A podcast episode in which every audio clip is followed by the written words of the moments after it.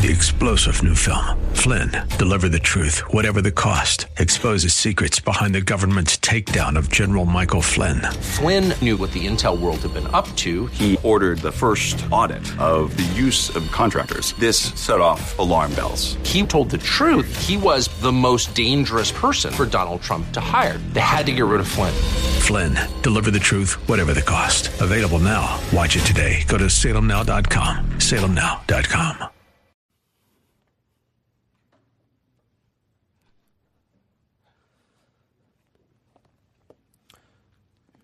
For any of us that have used the internet in the last few years, and especially those of us who are on social media, you've probably come to realize that the algorithms, I guess, that different companies use have become quite intelligent. You can search for something, and I have heard reports of even just speaking over the phone or using something like uh, Alexa to look for something, to research something, and all of a sudden, on your internet, on your Google homepage, on your Facebook page, pops up an ad for that very item.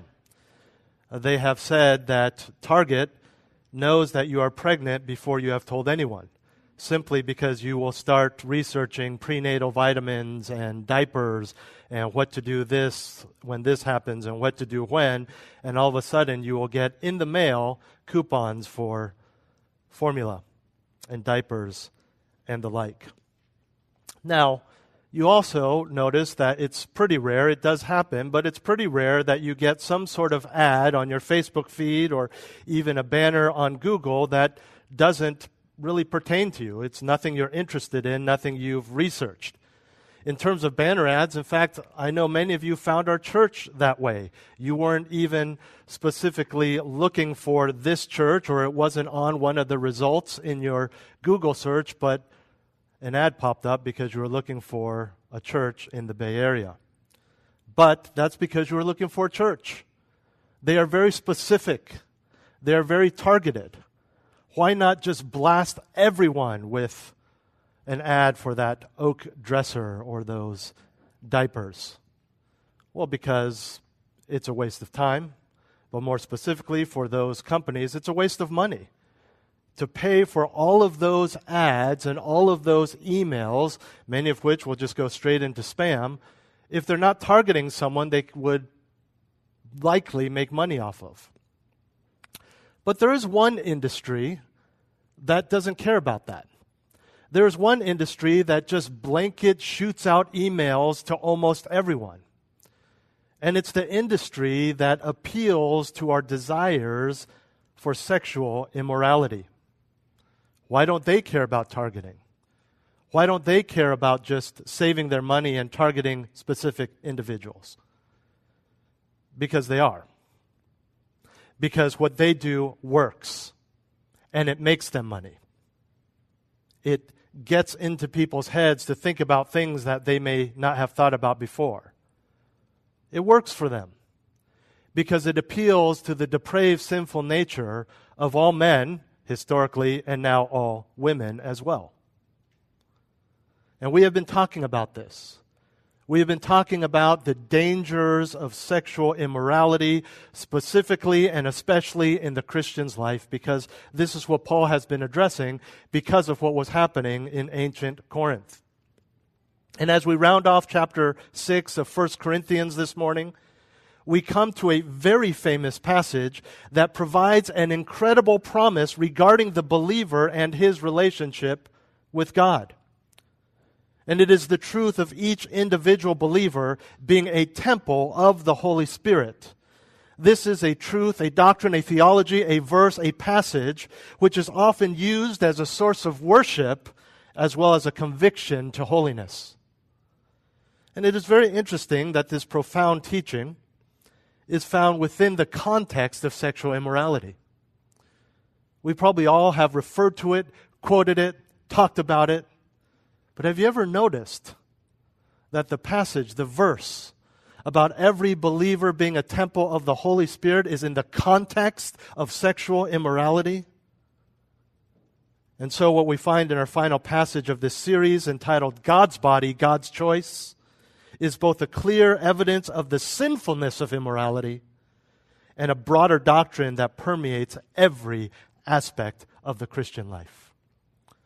By way of review, I want to read for you, starting in verse 12, our passage for this morning in verses 19 through 20. But in this series, we have been looking at verses 12 through 20. One of the, uh, how do I say this? Uh, one of the cons, I guess, and the pros and cons of uh, expository preaching, verse by verse preaching, is sometimes you can get so caught up in the details that you forget the wider context, which, if you notice, is why usually after breaking apart a couple verses word by word, when I close the sermon, I will reread the whole passage because I want to remind you of the entire context.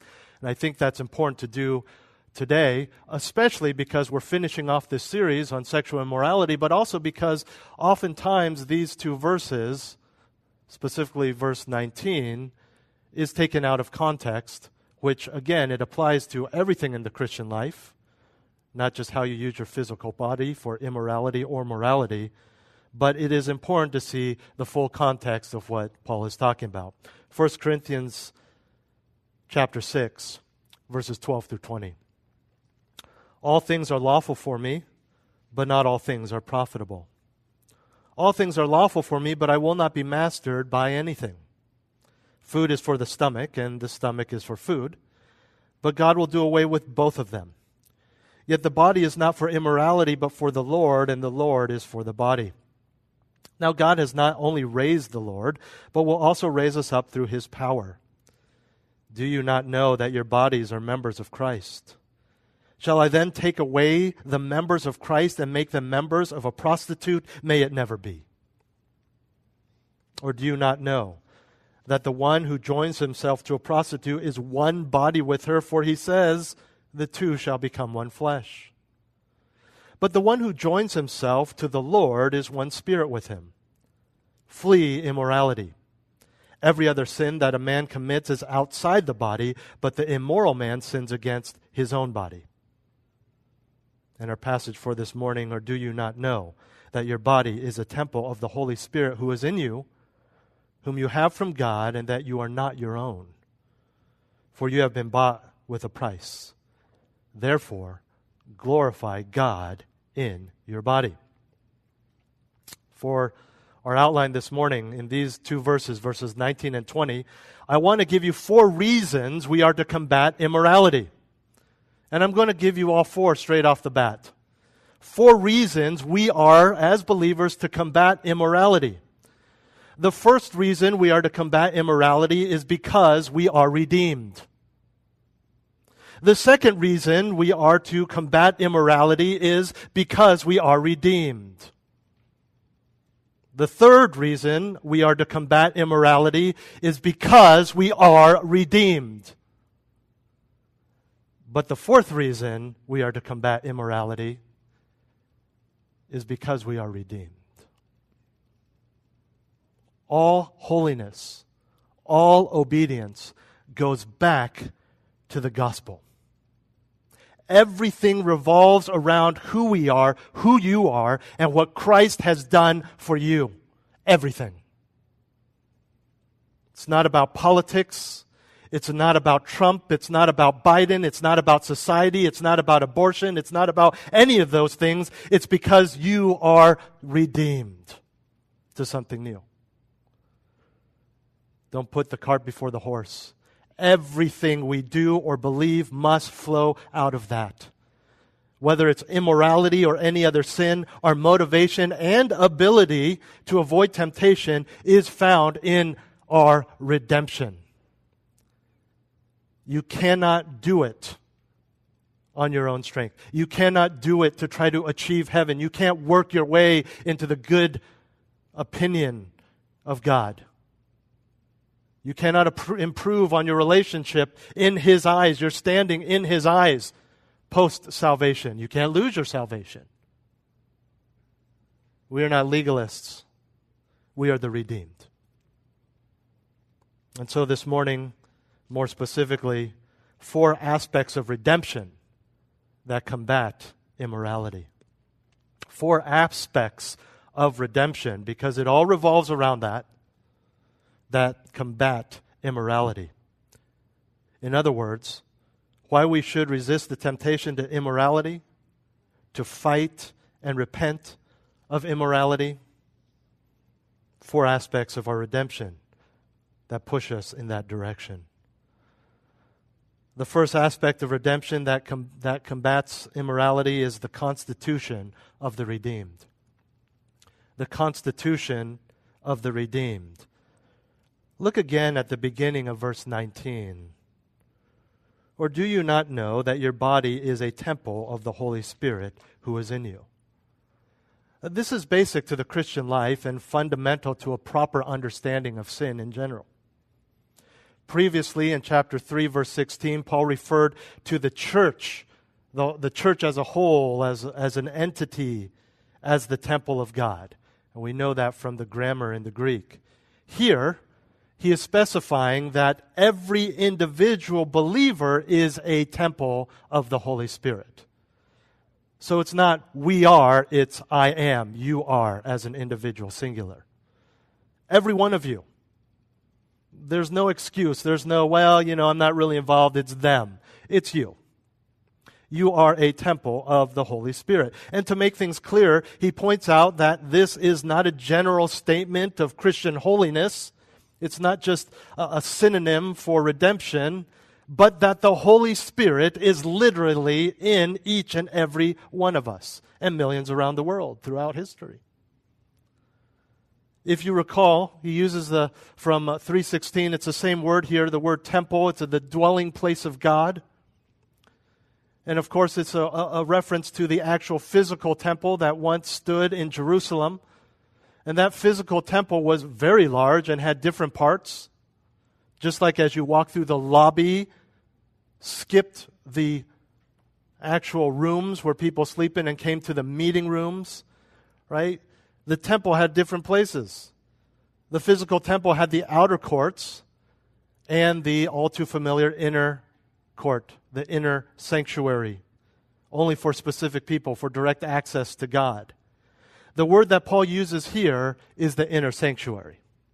The part of the temple that people couldn't just hang out in, that not everyone could enter, and even those who could enter had to do it in a special way on a special day. But where once only the high priest could access God in that sanctuary, now we are the place and the Holy Spirit comes to us. It's an amazing thought in the Synoptic Gospels, that is Matthew, Mark, and Luke, we read of the amazing scene upon Jesus' crucifixion and death, where the veil, the curtain that was blocking the entrance to the in, inner sanctuary, by the way, in all three of those Gospels, called the temple, using the same Greek word that we have here, it is torn in two, symbolizing the free entrance into the presence of God by any who believe in Him. In other words, it was no longer just for certain individuals. And you didn't have to do all this ceremonial washing because Christ just did that for you on the cross.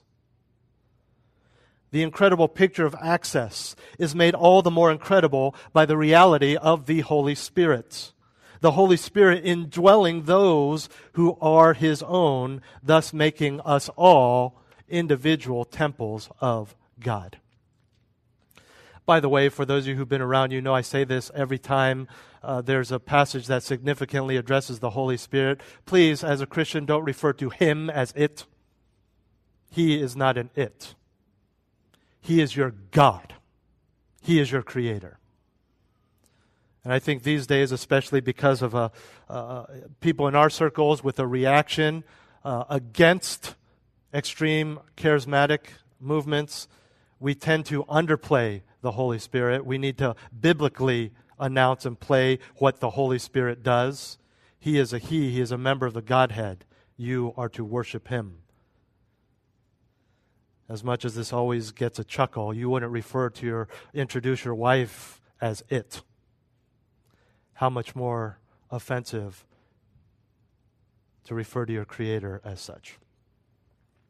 Well, back to the temple. For the ancient Corinthian, this picture would be much more vivid perhaps, than to the typical Westerner living in modern times because temples would be everywhere. For them, the allusion to temples would be clear as there were many false gods in the Greek and Roman polytheism, again, that we all studied in high school. Specifically, in this context, we know of the temple to Aphrodite, which was in ancient Corinth. And in that temple, fornication was considered a form of worship, a type of consecration, if you will, rather than desecration. And I mentioned before in our series that there were prostitutes engaging in immorality, specifically at that temple, as part of their worship of Aphrodite, Venus. What I didn't mention is that these women were actually priestesses of Aphrodite. It was an official function. And as any good servant of a god or goddess, they engaged in acts that, in their minds and according to their religion, helped others worship, in this case, through prostitution, through immorality. As for the temple of the true God, just as the temple in Jerusalem housed the presence of God, so today the believer's body houses the Spirit of God and the significance of your physical body and what you do with it couldn't be more clear. It is significant, it is important. Understand this reality. How this plays out, we, we don't fully comprehend. Our minds are finite. He's not locked in there. It's not, he's not just in you. It's not a situation where there's just one. We know that he is omnipresent. He is spirit. But understand that this is not just some unique statement regarding Christian anthropology or a biological description. It is a spiritual reality that has great and grave bearing on everything that we do. Everything that you do. And for us, Christians, the point is clear. When you defile your body with acts of immorality, you are not just defiling your body. You are defiling that which is the sanctuary of the Holy Spirit. You are defiling a temple of the Holy Spirit. You're not defiling Him. You can't do that. But you need to understand what your body is God's body, God's choice. When I was serving on the mission field in Albania, uh, the church and the seminary that I served in were both in uh, the the same room, the sanctuary of a of a school that we were part of as well. I taught English and computers. Uh, actually, uh, the former home of the dictator of Albania, who was the first in the history of the world to officially call his country an atheist nation in the Constitution. You understand that for communism to work, you have to be atheist because you have to worship the state. But he actually made it authentic in the Constitution. Just amazing how, the, how God did that. To have the first evangelical seminary in the history of the nation being taught in the very room where he probably made decisions to send anyone who even just had a Bible in their attic to a labor camp for life. But I digress. In that room, we had a podium much like this, but more permanent. And in the, uh, you know, this was a place where uh, we had the luxury of uh, everything was custom made, right? The pews, the podium, my desk at work. In fact, it would have been cheaper to build our own podium than to go buy one that had been imported from somewhere else in Europe with the import tax, the VAT tax, and all that stuff. And so we had things built, and what uh, the, the, the, the senior pastor and the, the the head missionary, our team leader, he had the podium built and had a computer built in there uh, with the monitor built in and glass on top. Uh, and that way he that way he or the worship leader could run the slides, the PowerPoint, the the worship slides as they were singing. It wasn't a very big room, and it, it just made things more convenient. And then when we were teaching seminary, we could show our slides right there and not have someone doing it from the back. It was uh, a really good system. As you can imagine, in a country as poor as Albania, especially when I was there 10 years ago, or I left 10 years ago, uh, most Albanians did not own computers, and if they did, they didn't have the money for internet.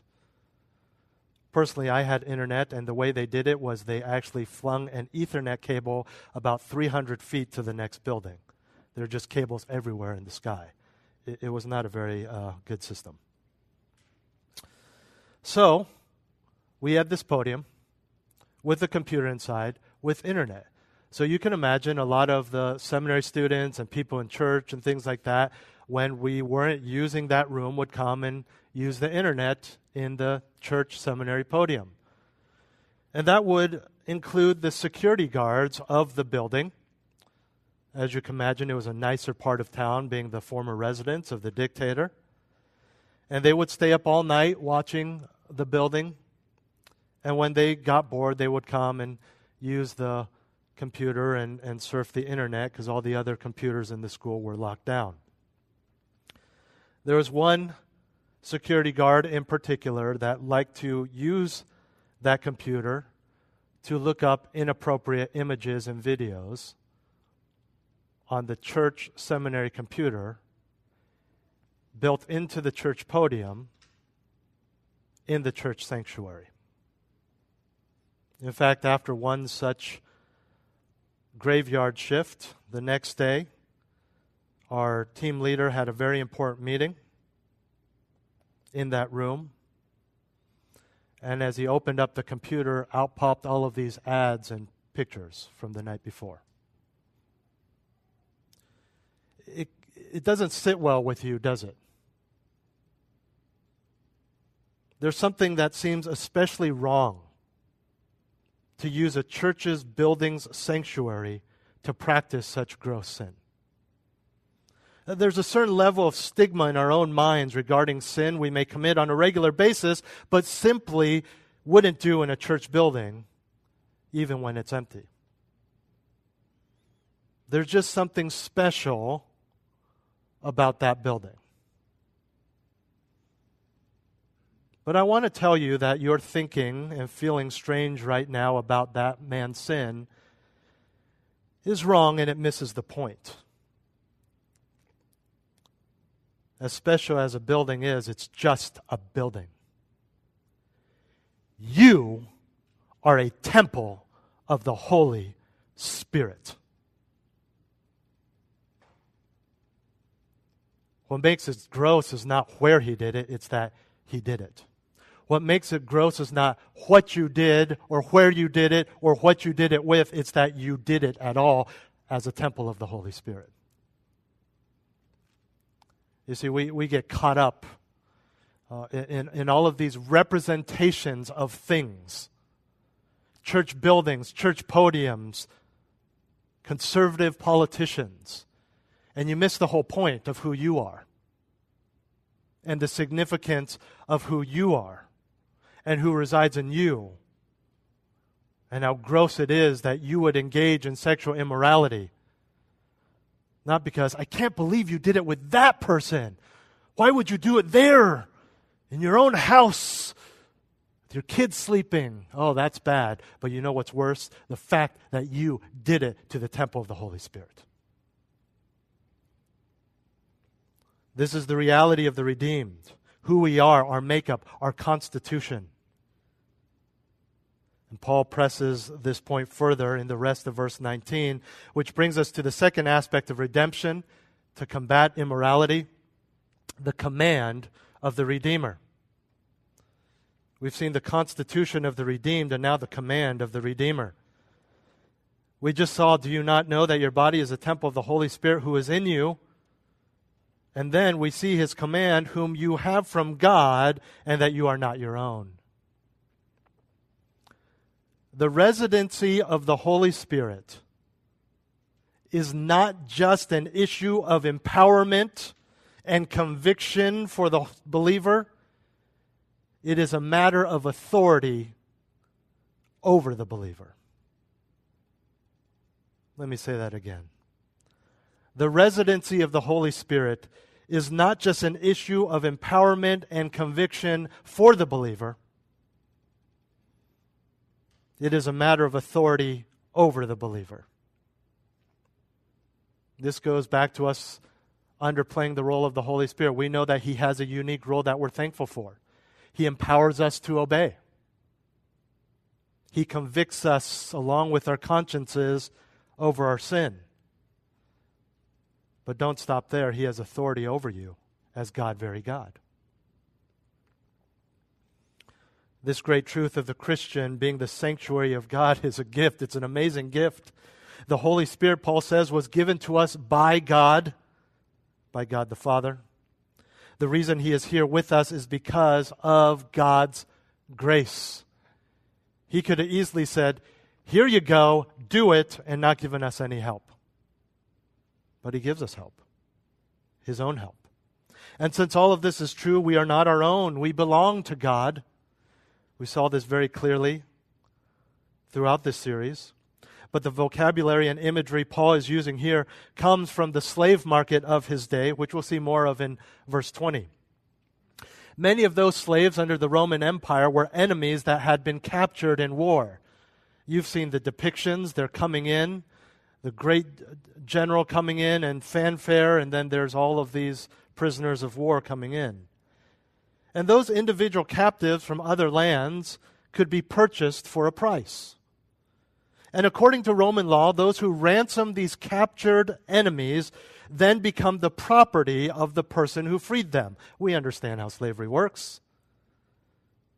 And this individual that was purchased now belongs to this Redeemer.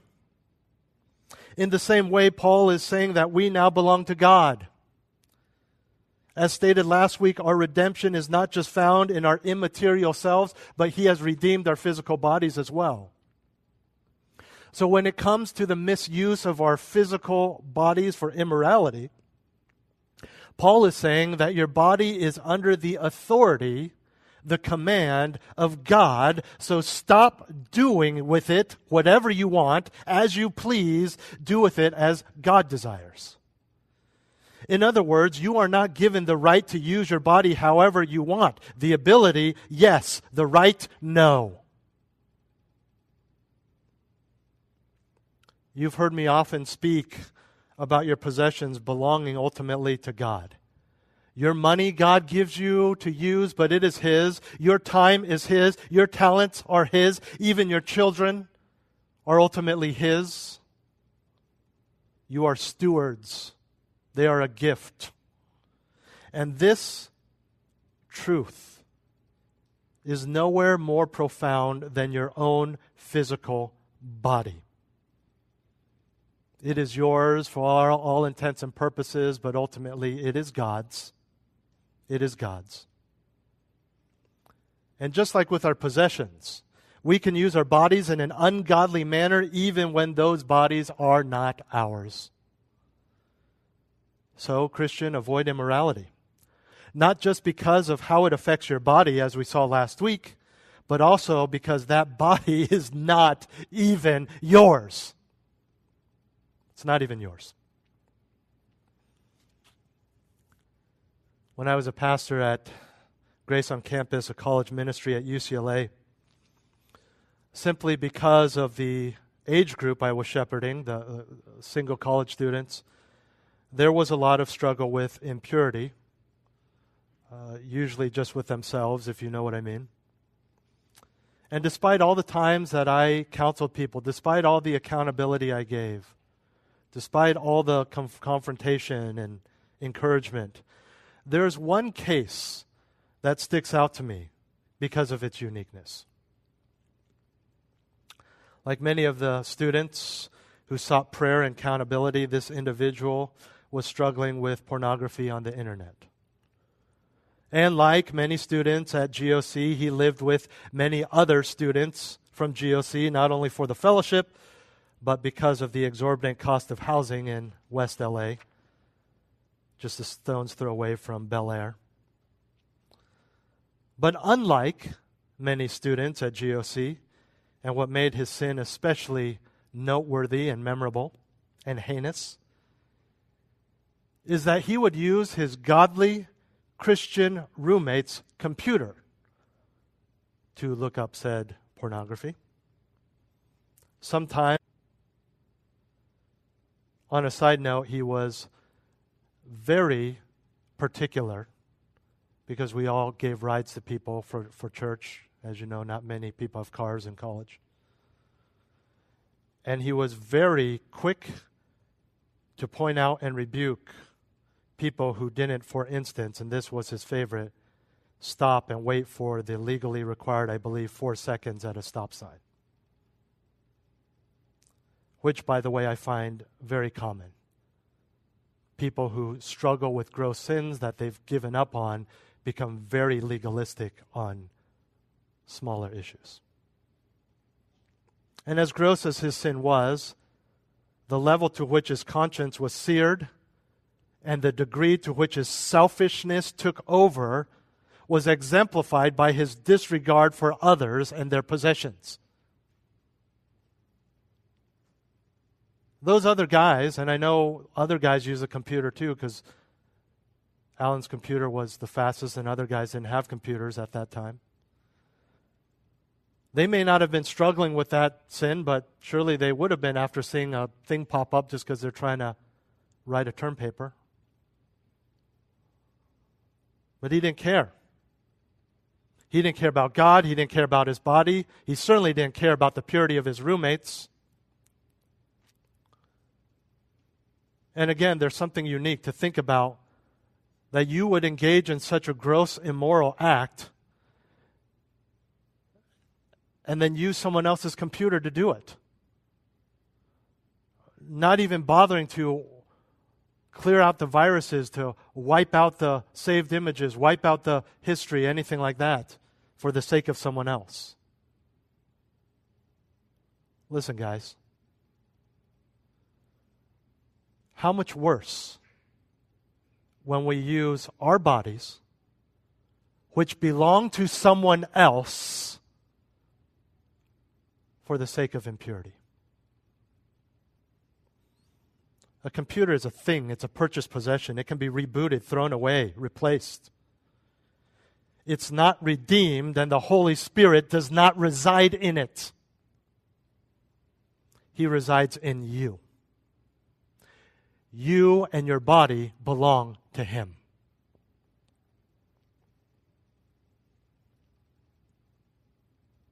don't grossly use someone else's possession for your own sinful desires. Aspect number three the cost of the redeeming. The cost of the redeeming. Look at the beginning of verse 20.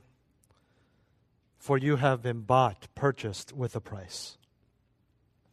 This goes back to the imagery of the slave market. God didn't just call dibs, you're mine. He didn't just point and say, oh, that belongs to me. You know what this reminds me of? Which has nothing to do with this. I just want to share this with you. My first experience ever with a pinata when I was a little kid I remember was in the garage of the guy we carpooled with to school. I, I had heard of pinatas, never done one before, and finally the guy, you know, boom, and all the candy spills out, and I'm one of the kids with their little bag that the parents gave, and we're grabbing all the candy, right? And then there's this little girl who's like over there, points at the candy I'm grabbing and yells, That's mine! Get away from it! And I think she did that to everyone scarred me for life. That's, that's not just what God did. Saw someone he liked, saw something that he wanted. That's mine. Dibs, get away, that's mine. No. You belong to him because he bought you. You belong to him because he purchased you. You were a captive of sin, and he paid your ransom. This word bought is an old word that simply speaks of buying something in the marketplace. Now here Paul doesn't mention the price, but we know what it is. 1 Peter 1:19, the precious blood of Christ. Matthew 20, 28, he gave his life a ransom for many. It's because of this that God has the right of ownership over our bodies. It's not a fact of creation. it is a fact of redemption. It's because of this that God has the right of ownership, proprietorship over our bodies. It's, it's, it's His. They're His. And the word for here that he, he begins with shows that Paul is explaining why and how we are not our own. And we see an emphasis on the fact that the body is for the Lord, back in verse 13, in that we are his rightful possession. And the evidence of this twofold reality of the indwelling of the Holy Spirit and the redemption we have through the sacrifice of Christ. We are His because of those two things. And when a slave was purchased back then, the slave now gave everything he had in terms of his abilities, his existence, to the new owner. And it involved a choice a willful choice to relinquish your own status or pursuit of it, your own selfishness or pursuit of it. And in doing so, there was an emphasis in the slave's life of his new connection to someone who was higher up in the social structure. Do you get and see this beautiful picture of our belonging to Christ? we give up self for the privilege of saying, I belong to someone, something better God and His kingdom. We give up our sin. We give up our selfishness. We give up our, that's mine, this is mine, these are mine, I look at what I want, I search up what I want, I bought this computer. It's mine. I do with it as I please. It's my money. It's my house. They're my kids. No, no, no. Why would you even want to do that? That's like the slave saying, No, no, no, no, I don't want something better. I don't want to live in a house. I don't want to eat every day. Just let me stay as a slave of the system, of the Roman prison system. I don't want, why would I want to ride in a nice chariot and, and go be part of your nice farm? Send me back into the shackles so they can throw me in the Colosseum and lions tear me apart in two days. Why would you want that? Because that's what it is when you say, I want her, I want him, I want that, mine, me. You're saying, no, no, no, I don't want God. I don't want to be claimed by the creator of the universe. And why not? Because you like stuff too much? You like, you like your own sin? Fear of man is a big one. You're going to capitulate out of the fear of those that your God will one day judge or hopefully redeem. Doesn't make any sense. I get it. Easier said than done. But you got to grasp this principle. There is a connection to someone greater, and that came at a cost. It came at a cost. He bled and died for you.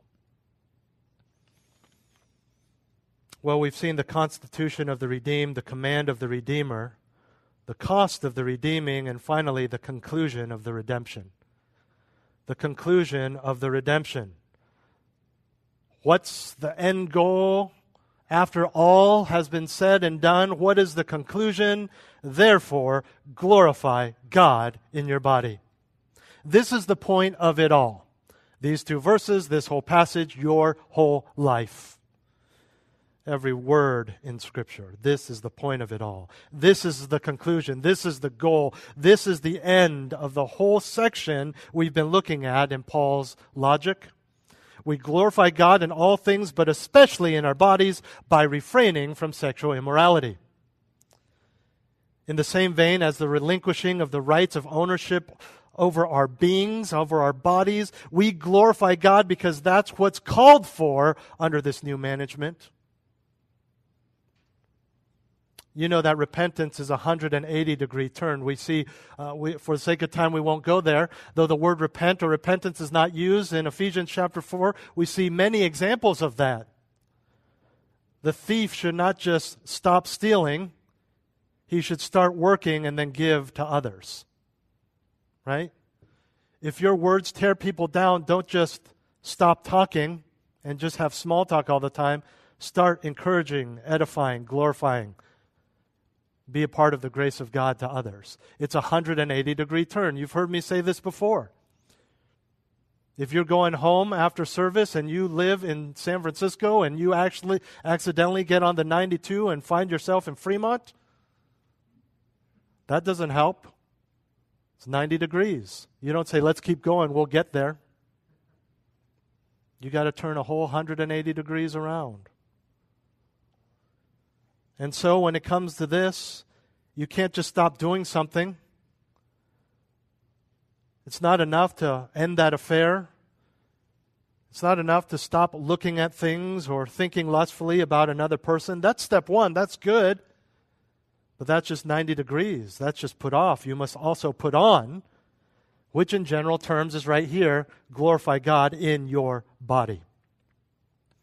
In other words, just not doing something is not enough. Now use your body for service to the Lord, His people, and the world. If you're married, stop that and start rekindling your marriage and working on it emotionally, spiritually, and physically, as we'll see in chapter 7. Don't just turn off the computer. Start using your computer for good. Start using your time for good. Don't just stop those fantasies in your mind. Use that incredible gift of a human brain that God has given you for good. Start edifying and encouraging and serving the people that you once just used as objects in your mind. See, the slave who is purchased at a high price does not just move into his master's domain and just lounge around doing nothing. He works. He adopts his master's values. He follows his master's orders. He lives in accordance with his new identity by representing his master. Turn with me to Romans chapter 12 and verse 1. Romans chapter 12 and verse 1. A familiar verse to many of you. He says, Therefore I urge you, brethren, by the mercies of God, to present your bodies a living and holy sacrifice, acceptable to God, which is your spiritual service of worship all of that, pages and pages and pages and decades upon decades of writing in the Old Testament, telling us about the sacrificial system, says, now you're it. How thankful for, are we for the uh, incredible wisdom of God that He gets that we wouldn't get it, and He puts living sacrifice. Because you know that there are Christians out there who would if the word living wasn't there, would take this too literally. Present your bodies a living and holy sacrifice, acceptable to God, which is your spiritual service of worship. Serve God, obey God, be holy.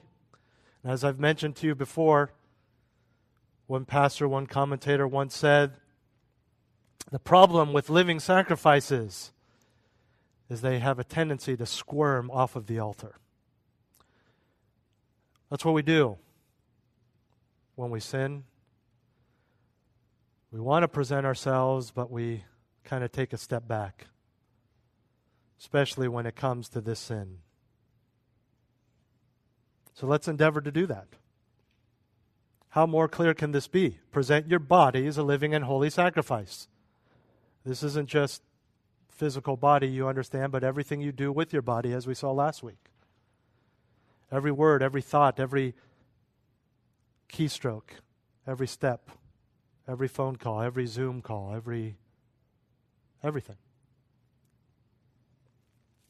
It's all about redemption. Four aspects of redemption that combat immorality the constitution of the redeemed, who we are, a temple, the command of the Redeemer.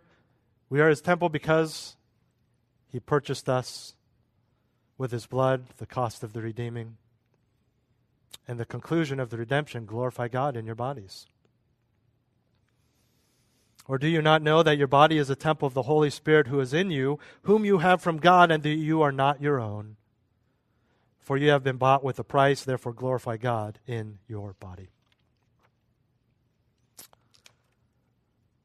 When I was in seminary, I was driving uh, a car that belonged to my brother. It was a nice car.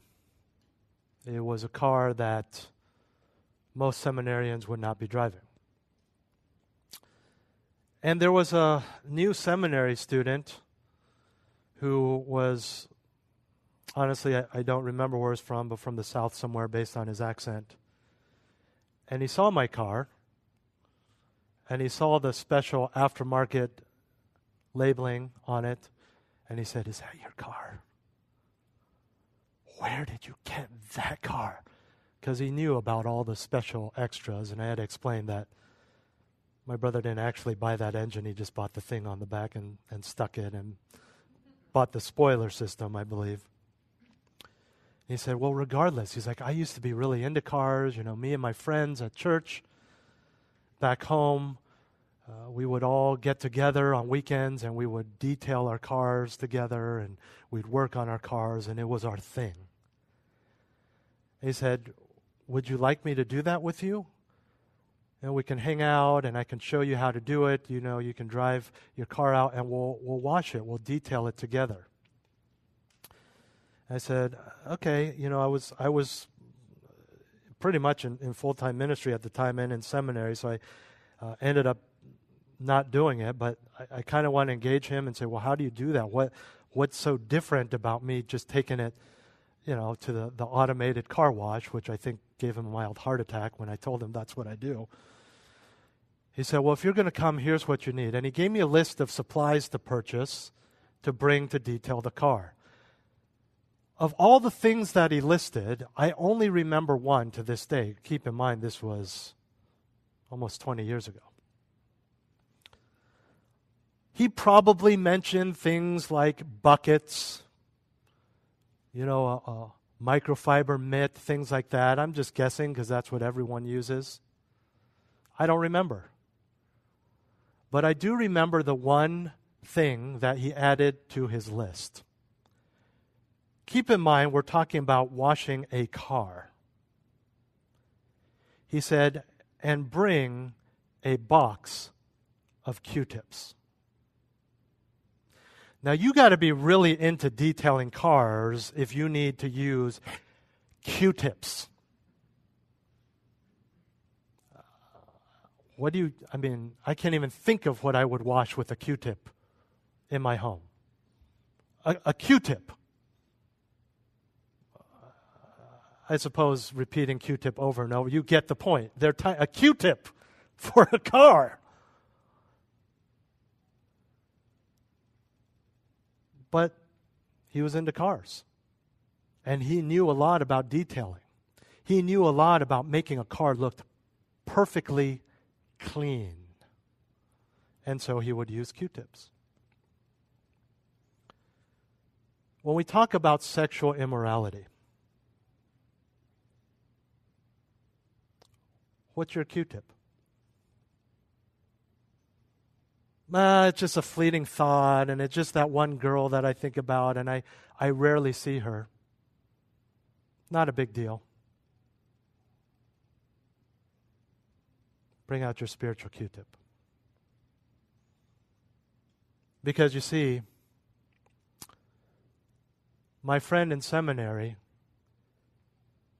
he wasn't concerned about the people who would see my car going 65 miles an hour on the 405. Or if you've ever been on the 405, more like 15 miles an hour for three seconds, stop, 15. Okay, you get the point. He, was cared, he cared about what he knew. what he was concerned about. He knew that there was a tiny little seed or bit of dust under that hood that he needed to get with a Q tip. And perhaps because of his background, he was concerned about other people who knew what cleanliness, holiness looked like that would, she's a beauty. God. That's who we should care about. Doesn't matter if she knows, doesn't matter if he finds out, doesn't matter any of that. Doesn't matter if you were saved, doesn't matter if you cleaned your cache, it doesn't matter. God knows. And God wants you to deal with all of it, even if it means something no one else will ever see, no one else will ever notice, and something that you need to dig deep to even find yourselves. Use a Q tip. Get rid of all of it. Despite the world's many, many justifications for sexual immorality, they don't even need to justify it anymore. It's part of our culture. It is sin. But when we take the Bible seriously and literally, it doesn't mean that we're prudes or that we're legalists. It means we recognize that we are a temple of the Holy Spirit. We know that we were bought with a price and we strive to glorify God with our bodies. In other words, whatever level of repentance we need, no matter how much we go against the grain of society, no matter how much it hurts, no matter how many Q tips we need, we acknowledge that it is God's body, God's choice. Let's pray. Heavenly Father, thank you for your desire for purity in our lives, that we might be more like you. Thank you that that is even a, a concept that we are aware of because of your grace. I pray, Father, that we would be a people who don't think that this is not for us. I pray for those who are engrossed in a form of sexual immorality that you would grant them repentance, true repentance, to put off and put on. I pray for those who are here that may think that what they're doing is not a big deal, that they would be convicted by your word and by your spirit and repent. I pray that we would weed out every little sin to avoid every potential temptation. In this area and any other area of general immorality. I pray that our motivation would be because we love you. Thank you that repentance saves marriages, strengthens friendships. But I pray that would not be our primary motivation. I pray that our primary motivation would be, therefore, glorify God in our bodies. Reveal to us the grossness of our sin. Reveal to us our sins that we might